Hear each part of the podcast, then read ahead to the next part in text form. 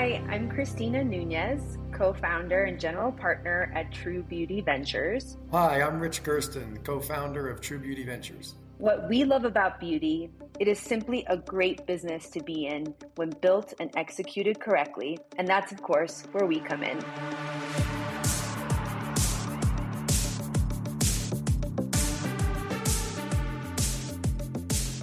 From New York City, you're listening to Beauty is Your Business, covering the intersection of innovation and business in the beauty industry.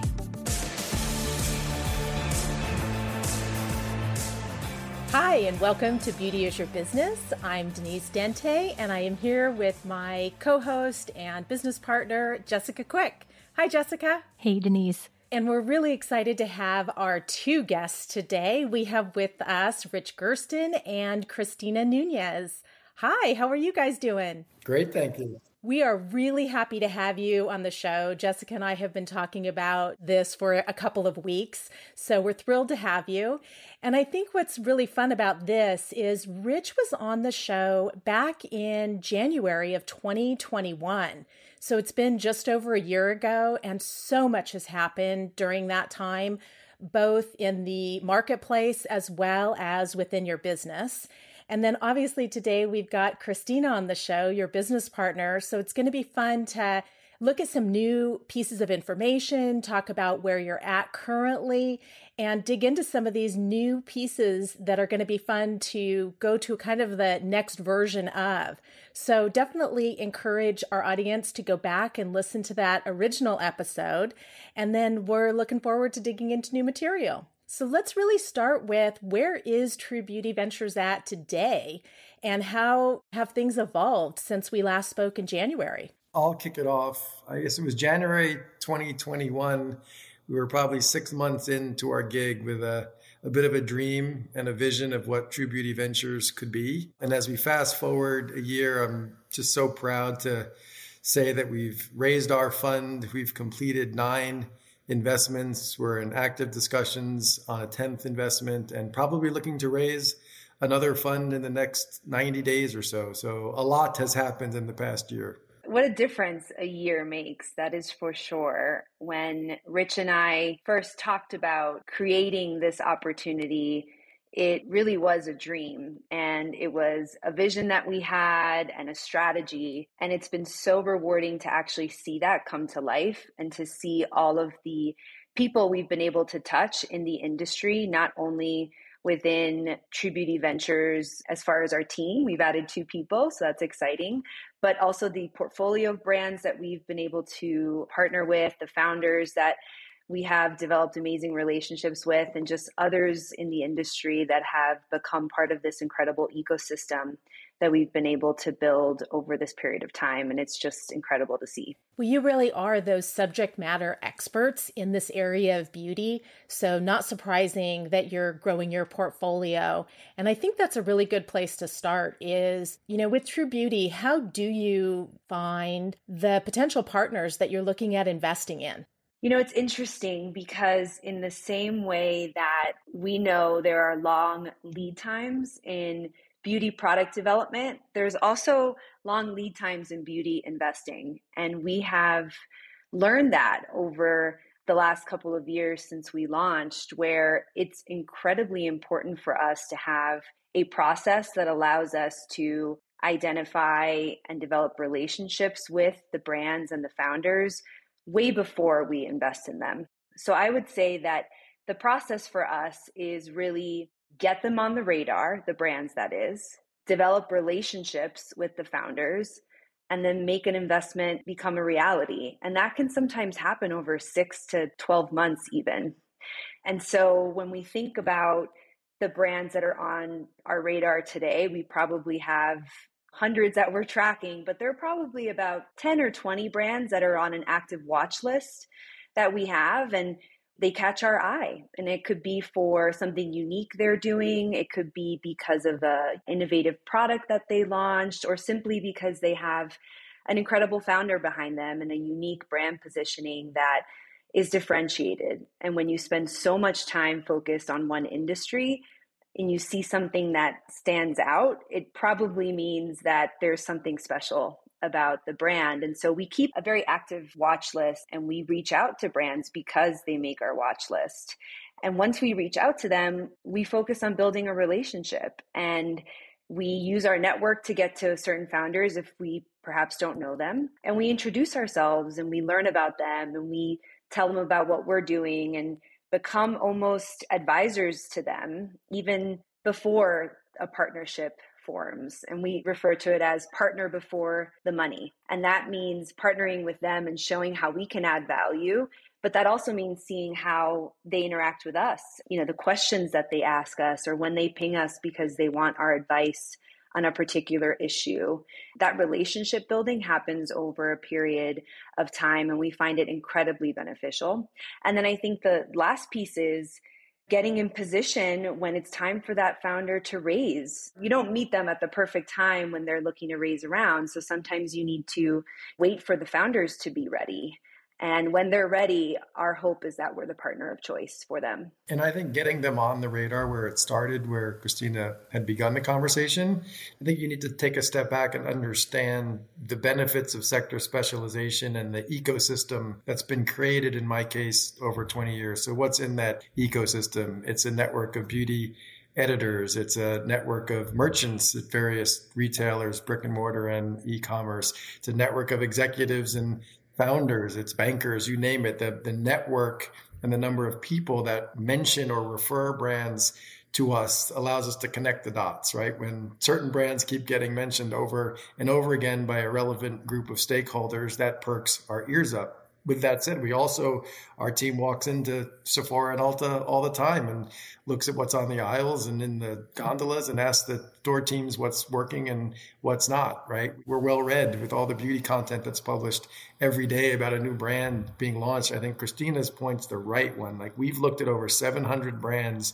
in the last year and a half. It's an astoundingly large number, right? How do you get to invest in nine out of 700? What's your process? Like. And this notion of sea of sameness exists in the beauty industry. There's a lot of brands that look and feel and sound the same. And again, one of the benefits of the sector specialization is if it's all you're doing, you're listening to hundreds and hundreds of brands all in the same space pitch you, or at least position themselves for a pitch. And when they don't sound the same, when every two or three out of a hundred sound different, that's when they show up on our radar screen. So that's very interesting. And I'd like to dive in a little bit about that because obviously you're a founder, a brand, you launch a great product. Maybe it doesn't get as much buzz. Your community isn't building as quickly as you want, but you're getting up every day and hustling behind it. You had mentioned earlier the importance of the founder and being different. So, within there, is there something that you guys have started to see after 700 evaluations in two years of really doing this? Are you seeing a specific man? This type of founder or this type of ethos really attracts us. Have you started to get close to that? it is an interesting dynamic. So, 20 years ago, when I was five years old and started investing in the beauty space, the average founder looked like a makeup artist, a dermatologist, a hairstylist, or a plastic surgeon and they were creating product based on their profession and what they saw as a whole in the market where they could create a better mousetrap or product to service their consumer need. That was the founder landscape 20 years ago. When you fast forward and you look at even the founders in our current portfolio, what you see is varying degrees of background, many out of like classically trained beauty people in large beauty companies who've left on their own. You have, in the case of like Nancy Twine at Briogeo, a Goldman Sachs background. I mean, you have different backgrounds of different founders. And so that business savviness that may not have existed 20 years ago is really important to us, right? Because we're investing in the founder typically as the CEO of a small brand, not looking to necessarily bring in a new leader at the early stages of a brand's infancy. And so we need to rely on that founder to have real good business acumen and business training to help scale a business to a certain level. And that's a refreshing change, quite honestly, for us versus what I used to look at 20 years ago, because the risks of early stage investing 20 years ago would have been much higher, in my view, because of that different background that existed back then. So, taking that into account, we see very, very similar things. In fact, several of the people that we've had on this show have had backgrounds in finance or operations, which is been a big shift. And they come with a different set of skill, a different way of looking at the business. And so it sounds like what you do is look at a wide variety of founders, and that's one of the best starting points, and then understand what their personal strengths are, and then figure out how you're going to work with the brand from there but it's so more than the background. And Christina should chime in because the, the North Star, the passion, the intangible that one necessarily can't describe or lay out and what do you look for in a founder. It just hits you sometimes in your interactions with the person. We're like wow that person's amazing. And you just don't know what it is sometimes. And we try really hard to understand what a founder's superpowers are and if they're positioned in the right way to capitalize on those superpowers if they've surrounded themselves with a team to be able to augment the areas where maybe they're not as strong and shouldn't be spending their time and focus on. And whether or not that founder, quite honestly, has a combination of two things. They have the ambition and the drive to create really audacious goals, but they also have the wisdom and the realism to understand what could potentially disrupt my path to achieving those goals and constantly planning for those. So it's a combination of realism with this optimism of I could do anything in the world, but also then what could potentially be a downfall or a pitfall for me. And that's something that's a cognitive dissonance that is super important for a founder to have. But I think part of what Rich is getting at with the new cohort of founders is it, it does make our jobs easier in that they have the business fundamentals and the savviness. I also think because we are so sector specialized, if they don't come from beauty necessarily, that's not the end of the world because they look to a partner like us to be able to lean on. And we have this in a couple of our brands, they'll look to us for that beauty expertise, that depth and knowledge and network to be able to augment maybe their incredibly strong digital marketing skills, for example. And maybe they don't have the beauty industry experience, but they have other incredible intangibles. So we find that partnership to work really well for us as well. And then to the point around going back to the evaluation, there's not a science to this really, it's really an art. And there's a gut feeling when it comes to a conversation you have with a founder and their team and your gut reaction on how this brand could be successful. What we try to do is we take that gut and we try to validate that with then the diligence and the work that we'll do to ensure that the investment criteria metrics are met for us. So it really is that perfect combination of art and science when we actually decide to pull the trigger on an investment. I think the interesting thing that we found over the past year as well is we're founders ourselves of a new startup, right? So we've created our own business at the same time these other founders we're meeting with have created their own businesses. We're trying to build a brand, they're trying to build a brand. And so I think in part that, and in part because I think Christina's background as the GM of a relatively smaller skincare brand, I think also gives us an empathy gene with founders. We can relate perhaps a little bit more to what they're going through than the average investor. And we're feeling their pain. Like when we're fundraising, we want to be making investing. When they're fundraising, they want to be operating their business. And so there was a lot of parallels over the past year where we shared some of the same seat with some of the founders that we've spoken to. And I think that's been a unique learning for us. Yeah, I think that's a really interesting dynamic is the fact that you're building your business at the same time as many of your investments are. And something very human about that because you are going to be more empathetic to they're not perfect. They've already made mistakes, will continue to make mistakes. You'll help guide and advise, but you're not looking for this very cut and dry situation. You're looking for the human. You're looking for the person that really is going to emote the brand and build it, get your investment back, obviously. So I think it's interesting is you find that person or you start to build the relationship how do you work with them as the investment team, as the advisor potentially team? Is there a day to day interaction? Is it different between every single founder? What is the ideal situation for you guys? The answer, of course, is yes to all, and it depends on everything because that generally is the case. And I'll give a high level and then I think Christina can give some more concrete examples. But Christina and I are private equity trained investment professionals, right? One of the things about a private equity trained investment professional is you have a more concentrated portfolio of investments and you generally want to spend more time with your portfolio companies or partner companies, as we like to call them as well, right? We have tried to implement that albeit in a venture or emerging growth fund investing stage. And so our portfolio is going to be much more concentrated than a typical venture portfolio will, in part because we're sector specialized and therefore we don't think we're taking as much risk as a generalist would, therefore needing to spread the risk around more and more investments. So we have a more concentrated portfolio. But the primary reason for having that concentrated portfolio is because we think the founders who want to partner with us largely want us for both our capital, but more importantly, our time and knowledge and experience. And if we have 60 companies, then guess what? We fail on every metric of delivering against that promise. So we have to have a more concentrated portfolio so that we can leverage our time across them.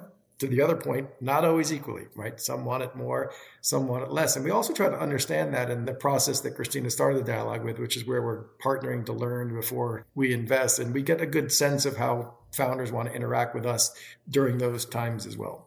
Yeah, and I think to the point around having a smaller, more concentrated portfolio than traditional VC firms, what that means is that we have to be right way more than we're wrong. And we have to be involved and help our brands grow because most of them will have to be successful in order for us to be successful.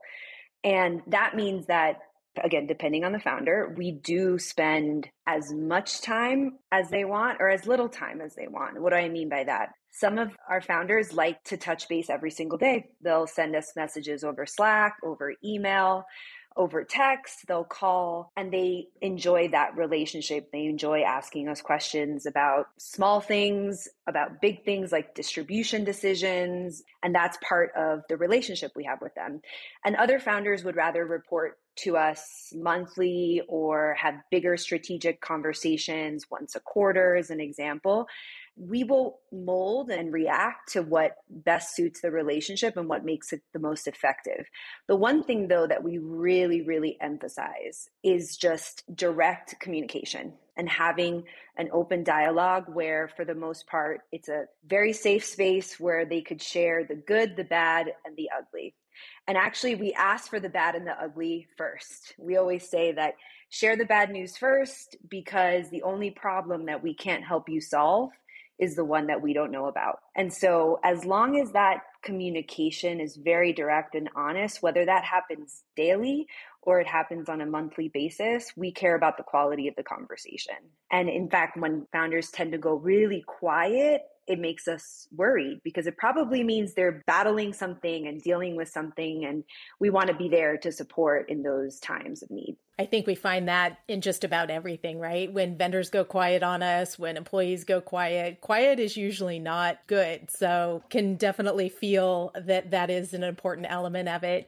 At the end of the day, though, you are expecting and do have expectations and matrix metrics and things like that to be able to measure against. So take us through some of that. What are your performance expectations? How do you measure? How do you track? And we know that everything is not just a hockey stick that things ebb and tide and it depends on the brand and the timing and what's happening in the marketplace. But take us through some of your thoughts with regards to that. So, we have a culture of measuring what matters, and mainly because we believe you can't manage what you can't measure. And so, when it comes to financial performance, as an example, we spend time with our founders looking at their financial metrics every month, looking at how they perform to a budget or to a reforecast if they've reforecasted.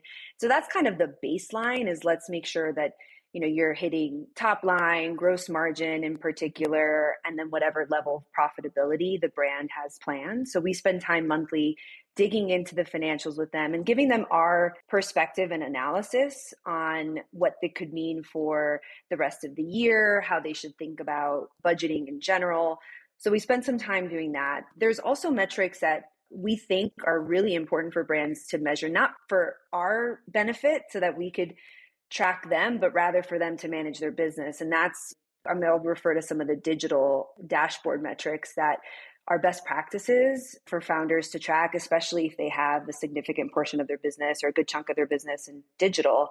And so that can range anything from your traffic and AOV, your conversion metrics, looking at your source of traffic, how much is coming from paid versus organic channels, looking at your repeat purchase rate, customers that come and purchase once and then come back and purchase a second time. What products are they purchasing the second time? What does the consumer product journey tell you? How does that inform your decision making? All of these are really important metrics that we like to see, of course, but more importantly, the founders and the management teams should be tracking on a monthly basis. Some do it on a weekly basis so that they can keep tabs of what's going on and identify and let the data tell them if there's anything that they should double click on. So think about the direct to consumer, the digital metrics that Christina just mentioned. If I didn't know anything and a brand came to me and said 100% of their traffic was result from paid marketing and the percentage of consumers who purchase more than once over a 12 month period is less than 5% versus 75% of a brand's traffic comes from organic and direct, and 35% of its consumers are purchasing more than one time over a 12 month period. The data would suggest one of those brands is much healthier than the other, right? The latter being much more healthy than the former. So the, the health of a brand and the underlying drivers of what might cause a brand to be successful can be revealed very quickly through the digital metrics as one example. So even when brands don't have huge direct to consumer businesses, those metrics still inform us on brand health, right? And you want a brand that's healthy. And by the way, if you were in the former camp and we're relying 100% of your revenues on paid traffic, and then iOS 14 changes hit in April and May of 2021, what you thought might have even been a good business became a bad one overnight. Whereas, like, we have one brand in our portfolio that is largely always driven by organic and direct traffic and revenues, and it didn't miss a beat in the course of 2021 because the changes weren't impacting the way it was marketing because it wasn't marketing that way to begin with. That's on the digital side. I think if a brand is also selling in wholesale, we also encourage them to take a look at and share with us their sell through reporting by customer, by SKU, so they can really compare how much they're selling in versus how much they're selling through, and what that can also signal in terms of the health of the business in those retail partners. So, really important to look at a combination of your P&L, balance sheet cash flow, plus your digital metrics, plus any retail sell through reporting, mm-hmm. that's nice to have on a monthly basis.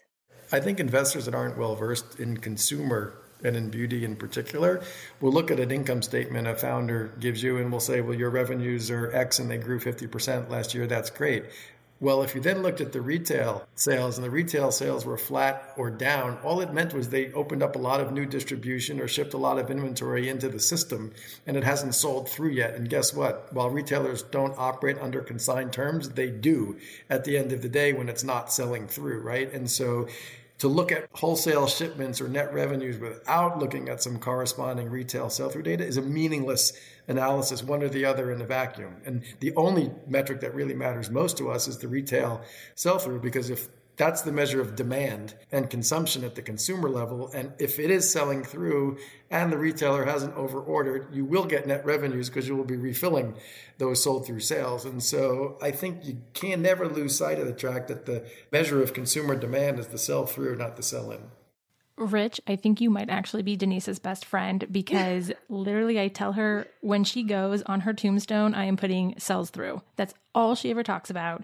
It's so funny. We have this conversation with our own clients, but just in our own business as well. The health of the business is on the sell through. Obviously, I love that Christina, you laid out the whole package. And I think that was super valuable about how to think about your business with those points each month but absolutely some of those are historical pieces, right? Your finances and so forth can be backwards looking. Sales out and sell through is very forward looking. And so Denise and I are dying on the side of the mic because we literally are like, it's us. they should eventually get in sync with each other. Exactly. Unless you continue to open up new distribution, but they should eventually reflect the same. It also helps in so many other areas, right? It helps in forecasting, it helps in new product development, it helps in so many things that if you track sales in and sales out and the rate in which it does it, there are so many good pieces of information there that it's wonderful. So I think that that right there is such a huge tip. And it's so hard as a founder of a small business to take a step back sometimes and create the space for you to do that analysis. So oftentimes we can provide that analysis, that perspective, and we can just guide the founder to look at certain things if we're able to review the information and get the data, which is again just why it's so important for all parties involved to have this best practice. But sometimes in diligence, we'll ask a founder for the retail sales and they'll tell us that they don't get it or they don't have it. And that to us is frightening because either they're lying to us, which is the worst thing in the world, or two, you're not asking for something that's so basically fundamental to how you operate your business that trust me, they give it to you if you ask for it, right? So you need to be asking for it if you're not, because the fact that you think it's not available is a huge red flag. Amen. completely, completely agree. We do. And we also are big proponents of it's great that you have the data, and then what do you do with it? Because we find also, especially as now we have so much information at our fingertips, what we loved about the direct to consumer channels, the marketplaces channels, you get more data, but a lot of times people don't even know what to do. So the fact that they have someone like True Beauty that can step in and really help okay, you have the data, and then what is it telling us? What are we going to learn from this? What are we going to do? And how does it going to affect our strategies, our plans, and how we're moving forward to grow and scale this business? And because we've seen so many brands and been involved with so many brands over the course of our careers, we've seen so much that there's so much for us to then share and give back into how someone might be looking at it differently to have another takeaway. And beauty's in the eye of the beholder. Everyone might look at a different set of data differently, but training someone what they might be missing in terms of how they look at it is important. Absolutely. And I would love, I know we spent a lot of time kind of really understanding the way that you look at this business. But you have recently started, since we last spoke, a mentorship program, Bridges. And I'd love to hear a little bit more about that. I know you're kind of freshly underway with your first three brands, but would love to understand the genesis of that and then what you're finding as really diving into this mentorship program.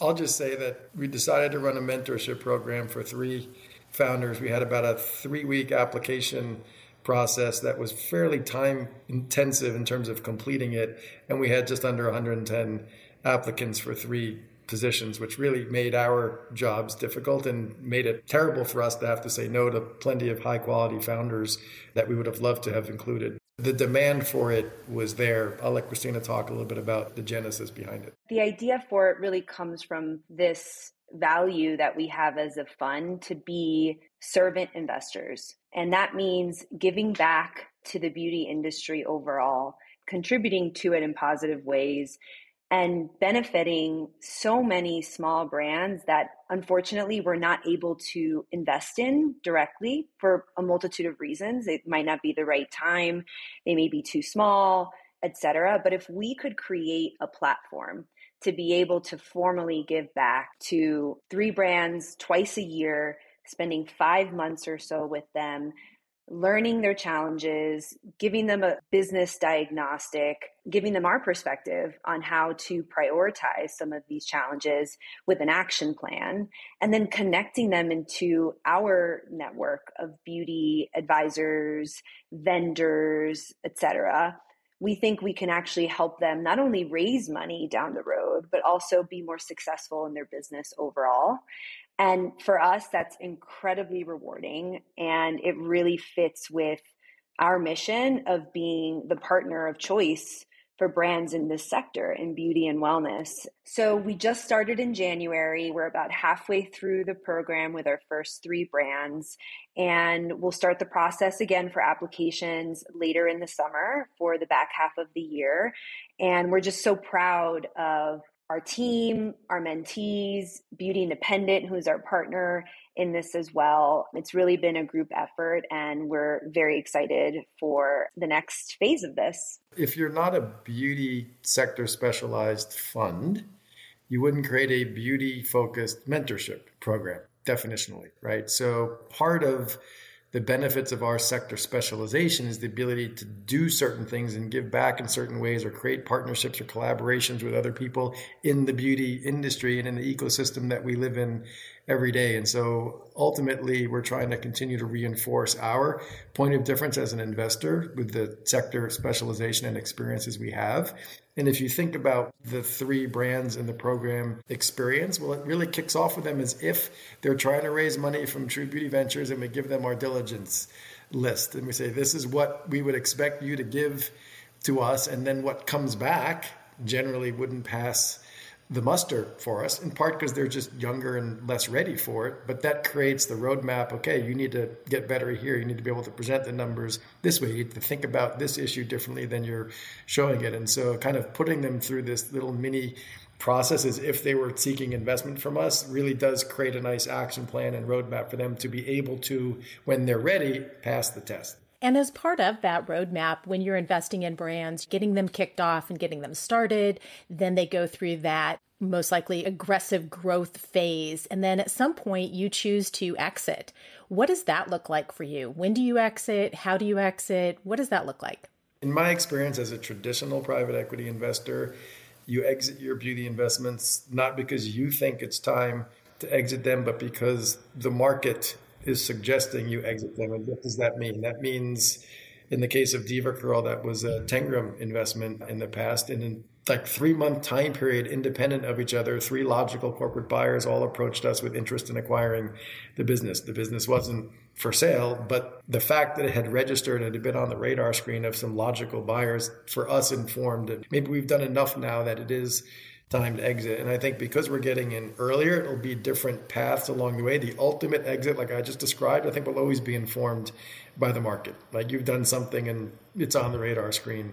The thing about our strategy, it requires different capital raises and different needs over time. And so there might be an intermediate step along the way where we have a chance to maybe exit before the ultimate exit or not but that's kind of the interesting part of the strategy is we have the option perhaps to choose exactly when we want to exit and how long we want to hold a business for. You know, one of our brands recently raised some money and we were given the opportunity to sell some of our interests as part of that if we wanted to and we chose not to. We declined. We could have. We chose to stay in and so I think, you know, we'll ultimately determine as professional investors when we think it's time for us to exit our investment, but I generally believe the ultimate exit if you want to call it that for a brand or a founder often dictated by the market. And I think the only thing I would add is we always encourage our founders to really start with the end in mind and to position their business for success. And if that means an exit, then what are the steps that you could be taking now to position yourselves best for the exit? And more importantly, what mistakes do you want to avoid that could potentially close some doors for you down the road? So we will be that sounding board for them helping them navigate those decisions because we've been there. We've taken brands through to exit, and Rich has a ton of experience doing that, which is a, a unique aspect for us as well. Not many investors who play at the stage we're playing now in the space that we're playing in have real relevant experience actually exiting investments to corporate buyers or other larger private equity firms that we have in the past. So that unique skill set that we bring to the table is quite differentiated and we think can become a real positive for founders over time. Yeah, we absolutely agree. And we've really enjoyed understanding not just the business of what you're doing, but who you are and what you are after. So, really appreciate the time. If people wanted to get a hold of either of you or look more into True Beauty, how would you recommend they get a hold of you? I would say they reach out to us on our website. You can email us directly there. We're also very active on our social media channels. So you can find us on Instagram, you can find us on TikTok, find us on LinkedIn. We answer pretty much everything that we get. So please don't hesitate to reach out in any of those ways. Well, thank you so much for sharing all your information today. We do look forward to having you back, and we would encourage people to go to the True Beauty Venture website because on that website, there's a lot of really good information. Read the blogs, follow you, and so forth, because it's a great way to stay connected to the industry. Thank you so much, Christina and Rich, and have a great day. Thank you. Thank you. This has been Beauty is Your Business. Produced by Mouth Media Network. Copyright 2021. Keep in touch on Instagram and Facebook at Mouth Media Network. And find prior episodes at beautyisyourbusiness.com and wherever the best podcasts are found. Your brand message can be on this show. Email us to find out more at podcast at mouthmedianetwork.com. Thank you for listening.